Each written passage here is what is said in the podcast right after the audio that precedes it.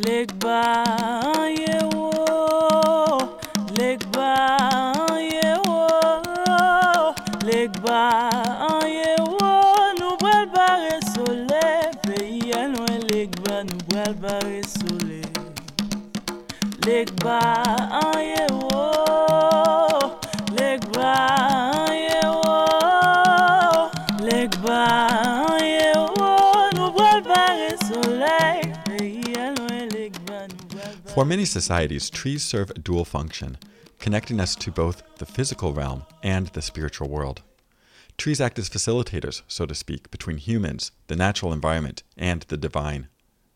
Given the multifaceted and multifunctional role of trees, they constitute what anthropologist Laura Rival has described as some of the most visible and potent symbols of social process and collective identity among humans.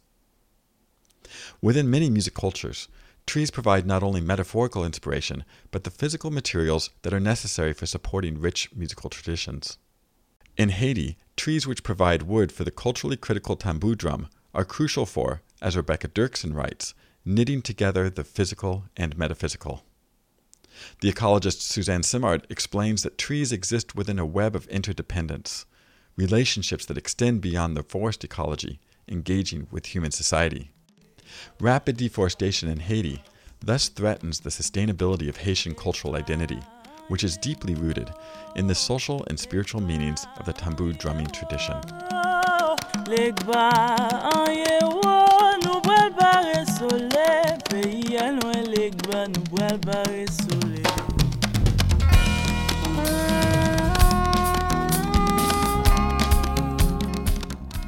You are listening to Ethnomusicology Today, a podcast produced by the Society for Ethnomusicology devoted to the exploration of contemporary issues in global music studies. I'm Trevor Harvey. In this episode, we talked to Rebecca Dirksen about her article, Haiti's Drums and Trees Facing Loss of the Sacred, which was published in the winter 2019 issue of the journal Ethnomusicology. Rebecca has spent the past two decades deeply involved in the musical culture of Haiti. Building on her long standing interest in environmental issues, Rebecca's recent research considers the significance of trees to Haitian musical traditions, exploring how colonialist deforestation has threatened to dramatically alter Haiti's environmental and musical culture. In her article, Rebecca grapples with how Haitian tambour drum makers and musicians negotiate the continuity of traditional musical practices amid the changing ecological, economical, and political landscapes of modern Haiti.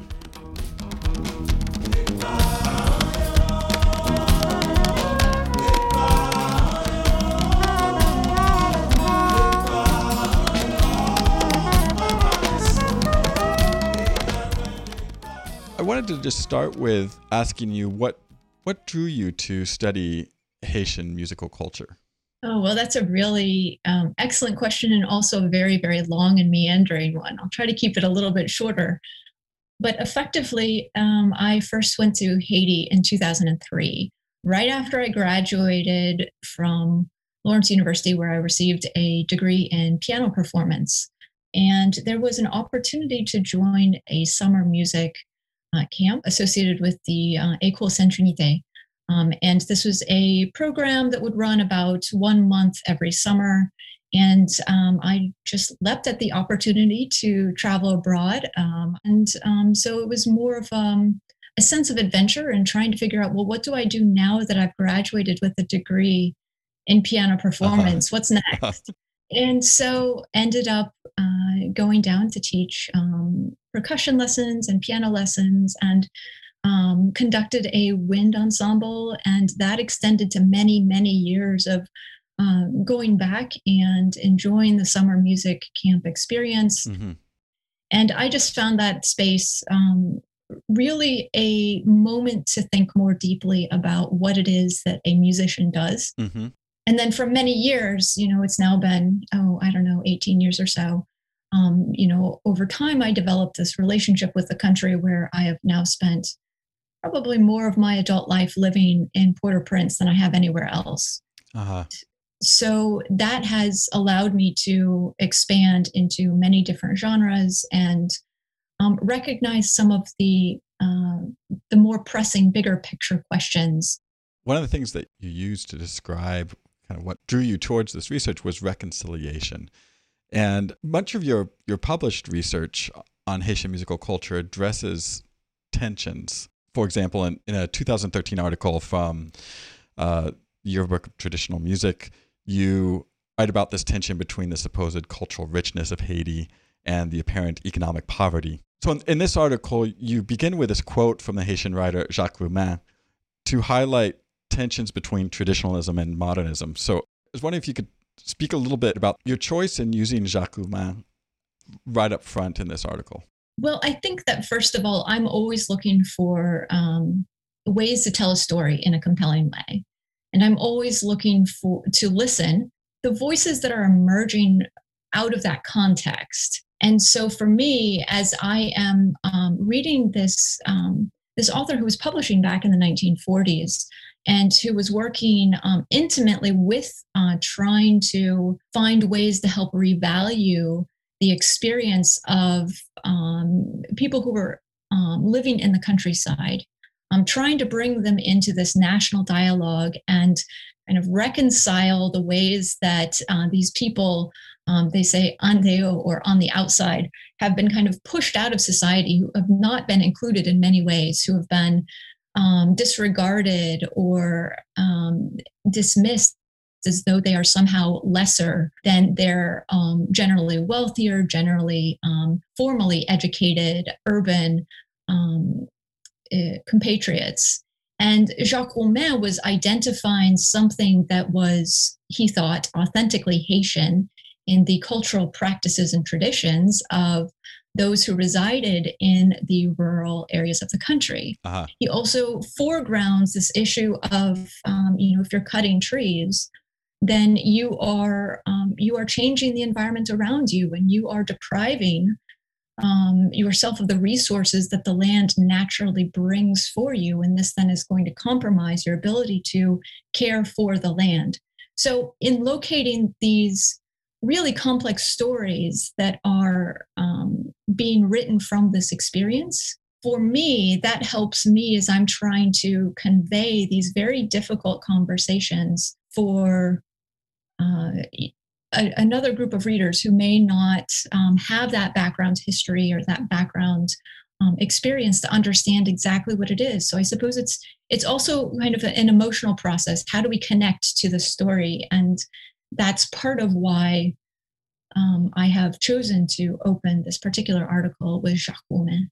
So these these themes that you talk about, right? Um, uh, themes of the land, of of ecology, um, tensions between families, uh, between as you as you write about tradition and modernism, uh, and and the larger you know political and global issues connected with this.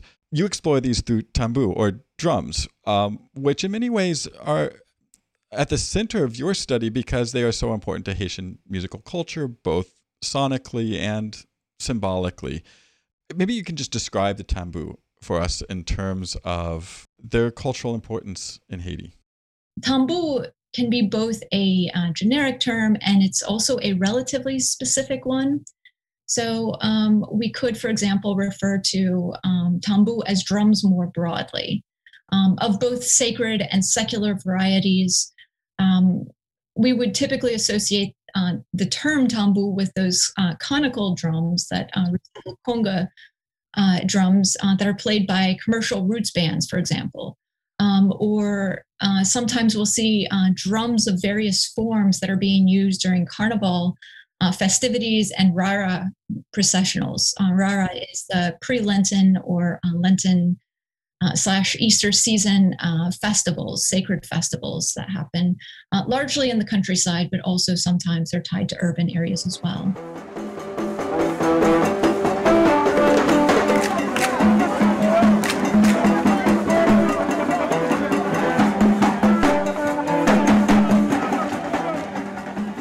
And so there are uh, drums that are used in those contexts. But then also, when we talk about tambour, there are other settings in which we will understand them to be part of um, Vodou expressivity. So within Vodou, the, the tambour, though, still isn't necessarily a specific instrument, um, because there are many forms, there are many purposes, there are many sonic roles mm-hmm. um, that these instruments or that these drums can take even within that sacred setting. Beyond that, then we have regional distinctions. Mm-hmm. So, for example, in Port-au-Prince, in the capital, um, and the surrounding uh, region, we'll often talk about rada drums and petwo drums.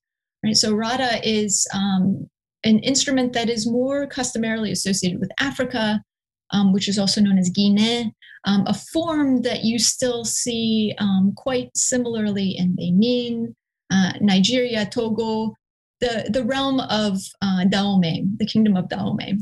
Parallel to that, we'll also see petwo drums that are somewhat more contemporary. I, I use that um, very loosely because there's still an ancient history that goes with this.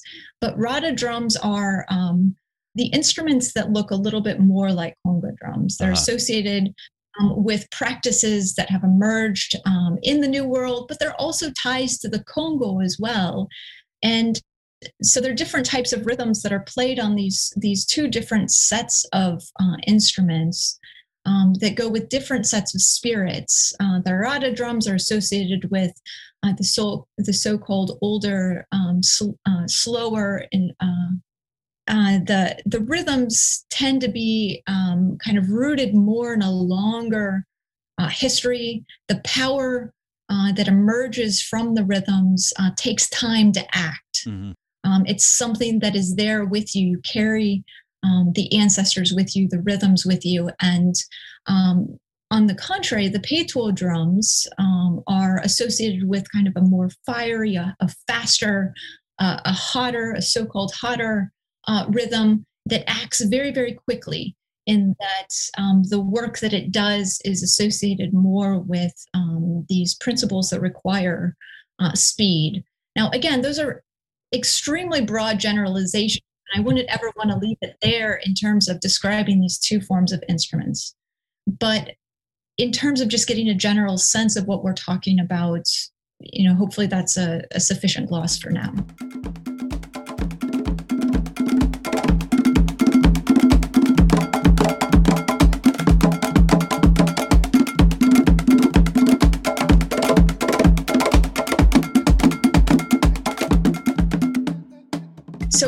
Contrast, though, in the Artibonite, which is where my research is largely located, um, the drum maker that I profile um, calls the drums that he makes um, Dahomey um, and Congo. So he he is associating them with these uh, geographic spaces mm-hmm. um, in Africa. Um, and uh, you'll notice some overlap here in terms of uh, how he describes them. Dahomey being related to the, the Rada, as we would call them in Port-au-Prince, whereas the Congo have more similarities with the the petwo, the petwo drums that we see in Port-au-Prince. Um, but his terminology really um, uh, differs a bit, um, and that's within the sacred space. He also makes drums that he calls um, which means with uh, strings. Um, so effectively, they're these long strings that connect the the head to the base and they're used to tighten the tension on the head. Um, and he, he makes other drums like um, Martinique, which is um, largely a secular uh, instrument as well. There are a number of different drums that kind of fit with, within this kind of umbrella term of tambour. The significance to um, Haiti in terms of the drum as a symbol, however, is, is profound. I mean, prior to independence, while still the colony of Saint Domingue, you have um, these instruments, these drums that were being um, played um, as enslaved people were working in the sugarcane fields to keep up energy, to keep up pace of work. Mm-hmm. And then when we saw the Haitian Revolution, there is an account of the first um, meeting where to launch the Haitian Revolution, this sacred setting, the sacred um, Vodou gathering, used the beating of the drums to really generate that energy to launch the effort toward the revolution. So then you have the symbol really compacted into the origin stories of this nation. Right. But on these larger ecological concerns connected with the tambour, what are the environmental crises that Haitians face and how do they impact traditional musical values? Again, a really critical question and one that would probably take us days to get through we were talking nonstop. Sure. but just to list some of the intersecting parts here, you know, we need to talk about climate change. Uh-huh. And with climate change goes rising sea levels. Um, at the moment, we're not hearing much conversation about rising sea levels in Haiti as much at the moment, but it is absolutely of primary concern to this small Caribbean island nation. Um, more perceptively, though, um, people do notice these vicious uh, cycles between periods of drought and hurricanes that um, are uh, throwing people into um, some very complicated and difficult to survive situations. In addition, we have centuries of land use that has been quite aggressive from the pre Columbian era to the present, where um, uh, local populations have really relied on this agrarian economy, um, especially um, with the plantation system relying so heavily on sugarcane and, and tobacco crops. And t- together, these crops enabled Saint Domingue to become the most productive and most lucrative colony in the New World.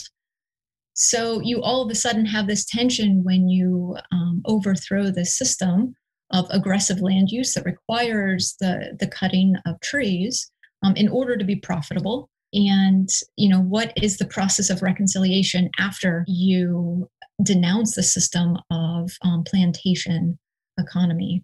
So we're seeing that play out. Mm-hmm. but besides the deforestation um, for crops for uh, sugarcane for uh, tobacco then following the revolution um, we saw a shift into um, lumber exports that spanned 150 years 200 years that really ravaged the the island, um, the nation of its um, hardwood forests.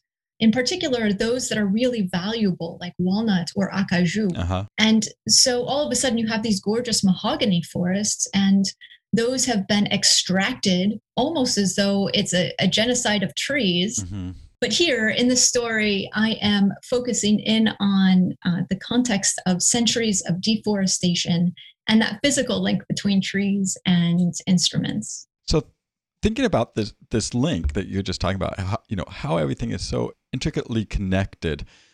You you describe in the article the relationship between drums and trees as a knitting together of various planes of physical existence, dealing with human bodies and bodies in nature, and with earth beings and divine beings and I really enjoyed that quote. I, I that was just really beautifully written there.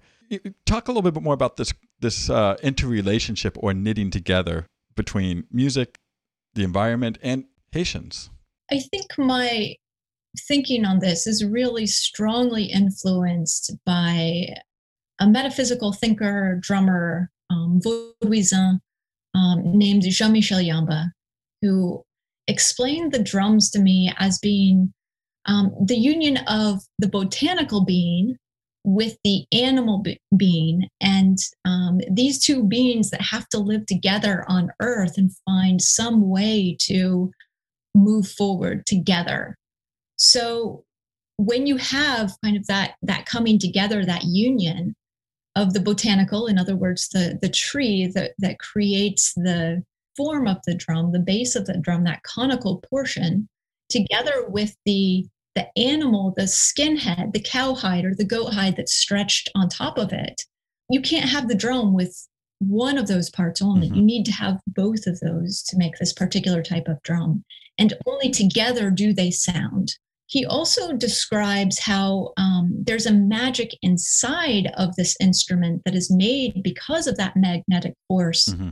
that is found in the coming together of the botanical and the animal.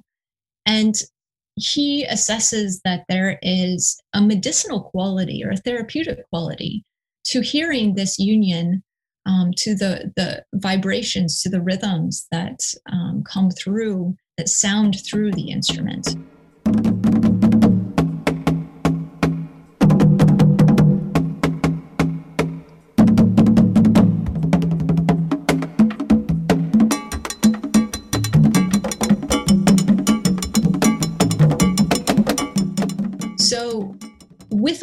with all of this said, then he views the tambu as um, kind of a almost like a vessel, like this magical uh, container that holds the entirety of the universe within inside.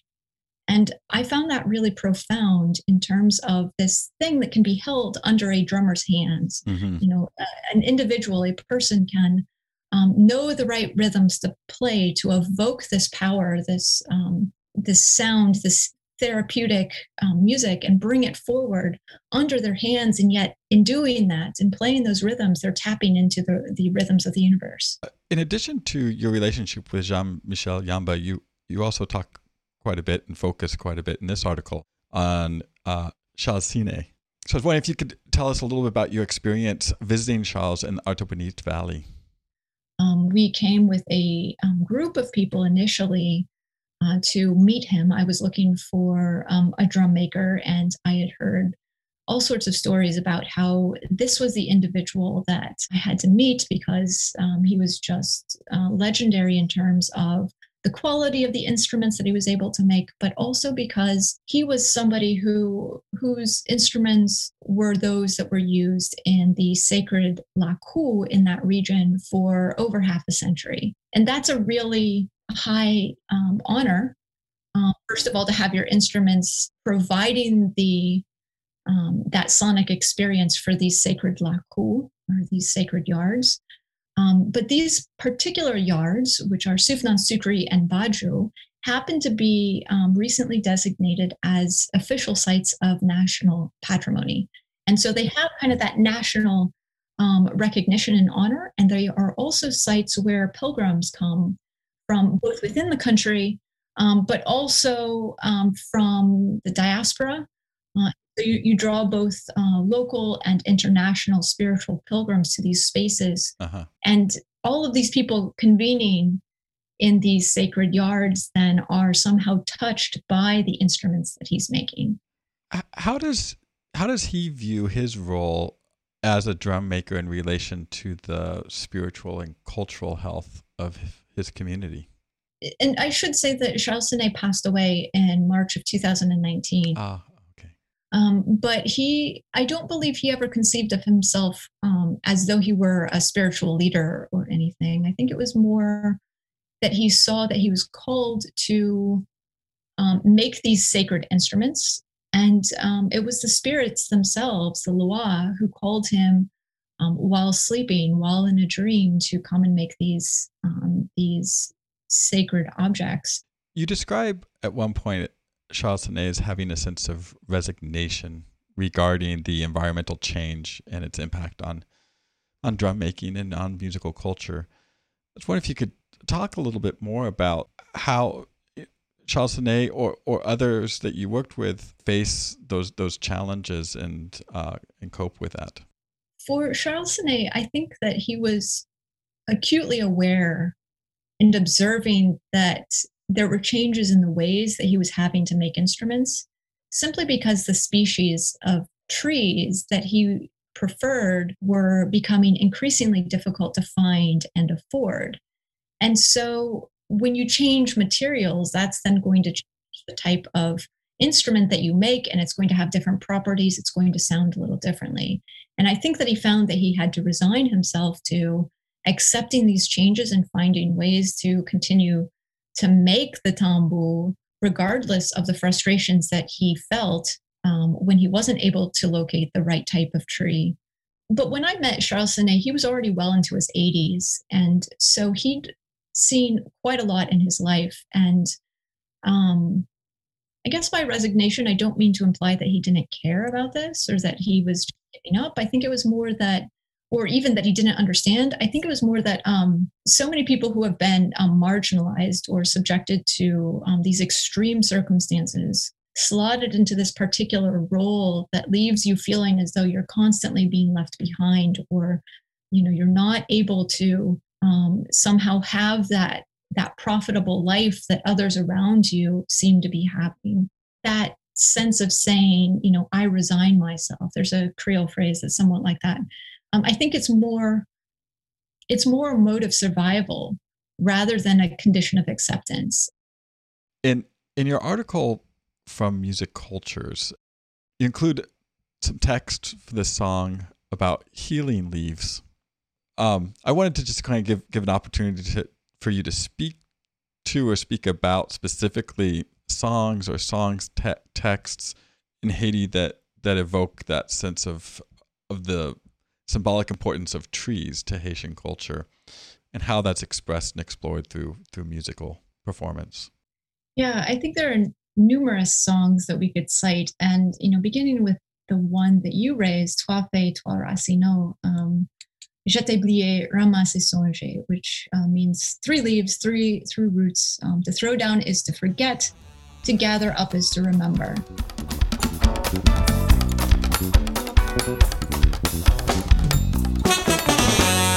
Trois feuilles, trois racines d'eau, je t'ai oublié, ramassé songer.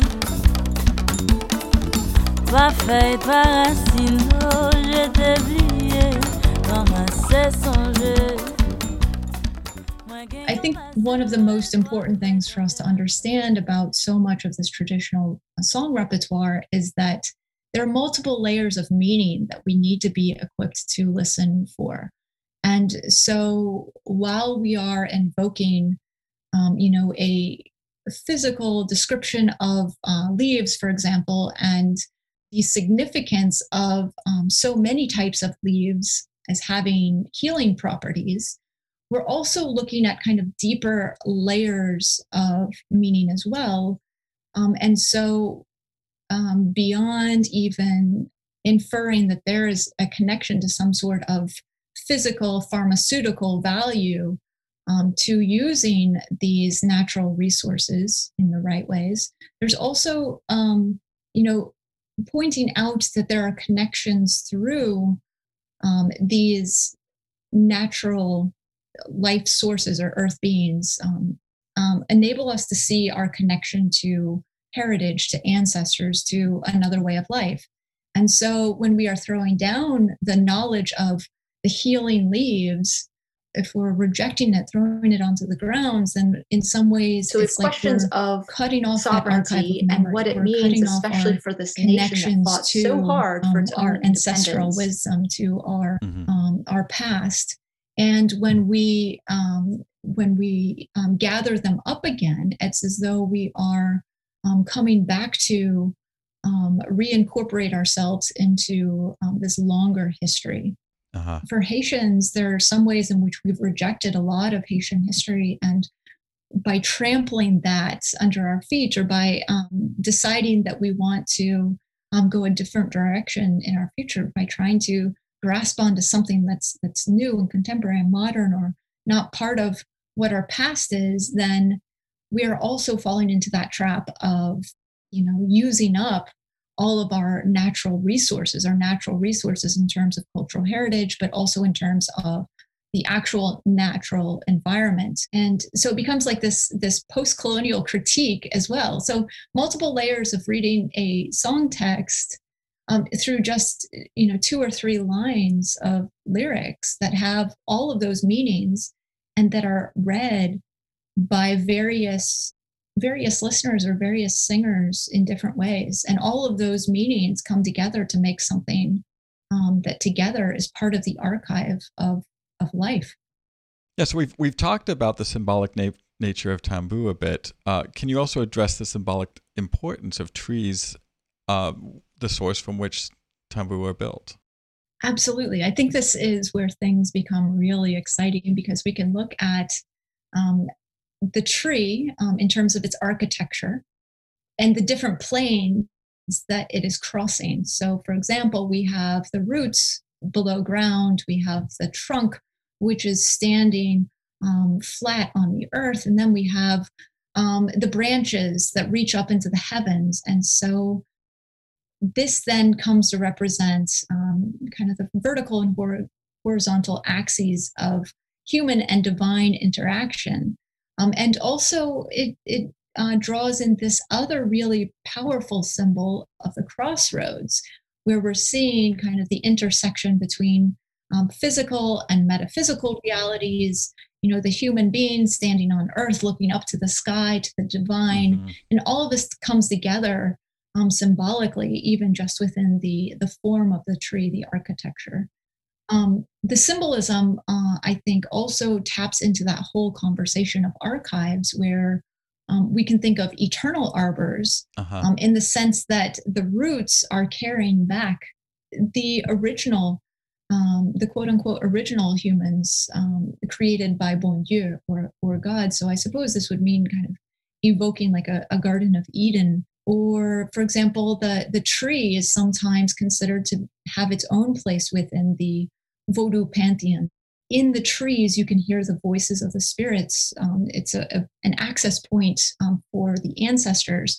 There are certain um, very highly skilled um, or high level Vaudouisans who have access to uh, the tree, uh, to certain types of trees, in order to uh, transfer into a spiritual realm. And so we have those levels of, of uh, symbolicness. We've t- spoken also about the, the leaves, which I suppose we could think of almost as a crown um, of the tree, and how they have healing properties. Um, there are certain trees um, that are truly significant. Um, one that I'd like to call attention to in particular is the mapou, which I work a lot with. Um, the mapou are these massive, massive um, trees that um, can grow to be 200 300 feet they they are they can be ancient um, many uh, centuries old. And they have these vast root systems that open up um, these kind of natural underground cisterns that then carry water with them. And there's this really important connection i think to uh, the process of revolution in the country where um, as enslaved people were fleeing plantations, when they were being followed by these um, violent colonial masters, um, many people were able to sneak into the roots of the tree and um, find uh, safe haven. The Mapou then took on this um, this magical quality to it, um, where it was literally saving lives as people were making their paths um, uh, making their way towards safety.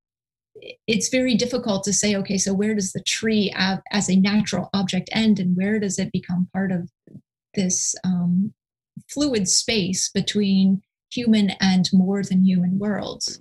They're, they're part of that connection, right? Drawing that bridge between between all of this historical symbolic meaning and and and human lived experience Precisely. Yeah, the history is contained within every single drum that is made.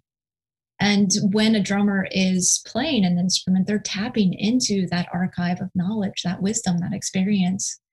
And I think that's one of the the spectacular qualities of the instrument itself.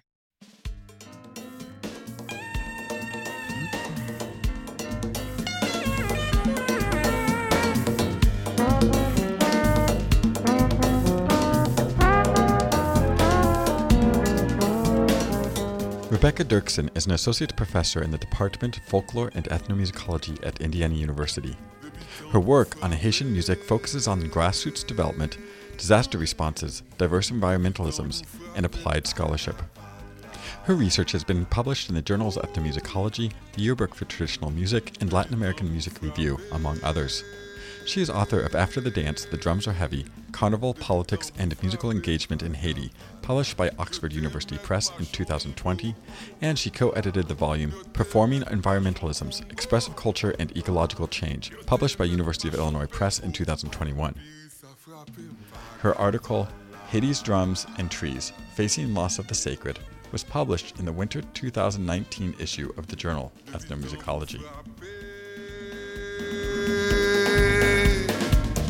Depi tan frape mpa pala Ay, ay, ay, ay, ay, ay Depi tan frape Depi tan frape mpa pala Yo te met ibo. The musicians featured in this episode include Riva Nyri Précil, Jeff Pierre, and Boulo Valcourt, whose song Depuis Tambour Frappe is featured as the closing track to this episode. Depuis Tambour Frappe, which translates to As Soon as the Drum Beats, is available on the album Que Mwen Fait Mwen Mal, or known in French as Au Coeur Ça Fait Mal, which Rebecca co produced with Kendi Verloos through their co founded record label, Manumba Records.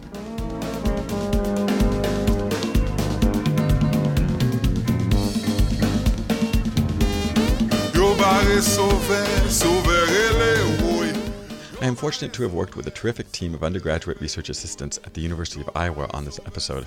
Thanks to Katie Greiner, Cheyenne McGuire, Dean Weib, and Kyle Mulholland. Thanks also to our consulting editor, Harry Berger, and our advisory board members, Lasque, David Kaminsky, Leon Garcia Corona, and Portia Maultsby. Additional support and encouragement has been provided by SEM Executive Director Stephen Stuempfle.